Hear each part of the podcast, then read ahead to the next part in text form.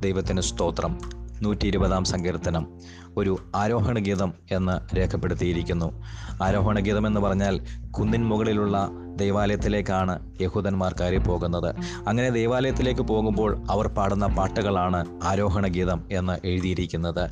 ലോകമെമ്പാടുമുള്ള എല്ലാ യഹൂദ പുരുഷന്മാരും വർഷത്തിൽ മൂന്ന് തവണ പെരുന്നാൾ ആഘോഷിക്കുവാൻ എരുസലേമിലെ ദൈവാലയത്തിലേക്ക് വരണമെന്നുള്ളത് ദൈവം അവർക്ക് കൊടുത്ത നിയമമായിരുന്നു. അങ്ങനെ പോകുന്ന ഭക്തൻ താൻ പറയുകയാണ് എന്റെ കഷ്ടതയിൽ ഞാൻ യഹോവയുടെ നിലവിളിച്ചു.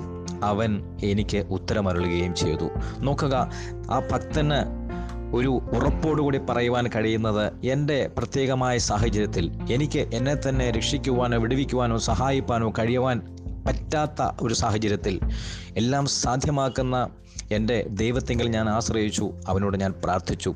ആ ദൈവം എന്റെ പ്രാർത്ഥന കേട്ടു. എനിക്ക് മറുപടി നൽകി. കാരണം അടുത്ത വാക്യങ്ങളിൽ പറയുന്ന ഹോവേ വ്യാജമുള്ള അധരങ്ങളെയും വഞ്ചനയുള്ള നാവിനെയും തടുത്ത് എന്റെ പ്രാണനെ രക്ഷിക്കണമേ. വ്യാജമുള്ള അധരങ്ങളിൽ നിന്നുള്ള പ്രാർത്ഥന ദൈവം കേൾക്കുന്നില്ല. ദൈവം നമ്മുടെ പ്രാർത്ഥന കേൾക്കണമെങ്കിൽ നമ്മുടെ ഹൃദയത്തിൽ വ്യാജമില്ലാതിരിക്കണം. നമ്മുടെ ഹൃദയം കപടമില്ലാതെ നാം സൂക്ഷിക്കണം. ദാവീദ് പതിനേഴാം സങ്കീർത്തനത്തിൽ ഇങ്ങനെ പറയുന്നു കപടമില്ലാത്ത അധരങ്ങളിൽ നിന്നുള്ള എന്റെ പ്രാർത്ഥന ദൈവമേ നീ ചെവിക്കൊള്ളണമേ. എന്റെ ഹൃദയത്തെ നീ ശോധന ചെയ്തു ദുരുദ്ദേശമൊന്നും കണ്ടെത്തുന്നില്ല. നോക്കുക ദാവീദിന് ഒരു പ്രാഗൽഭ്യമുണ്ട്. എന്താണ്? ദൈവം എന്റെ ഹൃദയത്തെ നോക്കി ശോധന ചെയ്തു. അതിന്റെ അകത്ത് ഒരു ദുരുദ്ദേശവുമില്ലായിരുന്നു ഒരു കപടവുമില്ലായിരുന്നു. കപടമില്ലാതെയാണ് ഞാൻ ദൈവത്തോട് പ്രാർത്ഥിച്ചത്. ദൈവം എന്റെ പ്രാർത്ഥന കേൾക്കുന്നവനാണ്. അറുപത്തിയാറാം സങ്കീർത്തനം പതിനെട്ടാം വാക്യത്തിൽ ഇങ്ങനെ സങ്കീർത്തനക്കാരൻ പറയുന്നു ഞാൻ എന്റെ ഹൃദയത്തിൽ അകൃത്യം കരുതിയിരുന്നുവെങ്കിൽ ദൈവം കേൾക്കുകയില്ലായിരുന്നു. അതെ ഹൃദയത്തിൽ അകൃത്യമുണ്ടെങ്കിൽ നമ്മുടെ പ്രാർത്ഥന ദൈവം കേൾക്കുകയില്ല. യാക്കോബ് തന്റെ ലേഖനത്തിൽ മൂന്നാം അധ്യായത്തിൽ ഇങ്ങനെ പറയുന്നു നാവ് ഒരു തീയാണ്. അത് വലിയ ഒരു കാട് കത്തിക്കുവാൻ അതിന് കഴിയും. ചെറിയ അവയവമാണെങ്കിലും വളരെ വമ്പ് പറയുന്നതാണ് നാവ്. മാത്രമല്ല മരണകരമായ വിഷം നിറഞ്ഞതാണ്. അത് അനേകരെ വിഷലിപ്തമാക്കുവാൻ കഴിയുന്നതാണ്. അതുകൊണ്ട് കർത്താവ് യേശുവിന്റെ സഹോദരൻ യാക്കോബ് തന്റെ ലേഖനത്തിൽ ഇങ്ങനെ പറയുന്നു ഹൃദയത്തിൽ നിന്ന് നമ്മുടെ കയ്പ് മാറ്റണം. സമാധാനമുണ്ടാക്കണം. നാം സമാധാനമുണ്ടാക്കുവാൻ വേണ്ടി വിളിക്കപ്പെട്ടവരാണ്.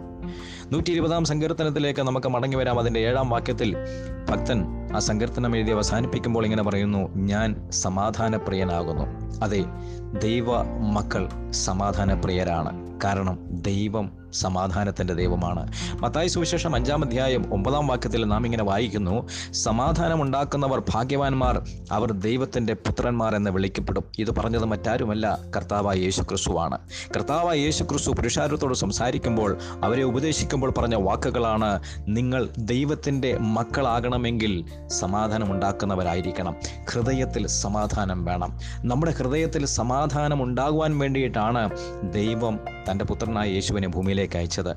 യേശു ക്രിസ്തു ഈ ഭൂമിയിലേക്ക് ഇറങ്ങി വന്നു. നമ്മുടെ എല്ലാവരുടെയും പാപങ്ങളെ ഏറ്റെടുത്തുകൊണ്ട് സ്വയം ക്രൂശിൽ യാഗമായി തീർന്നു.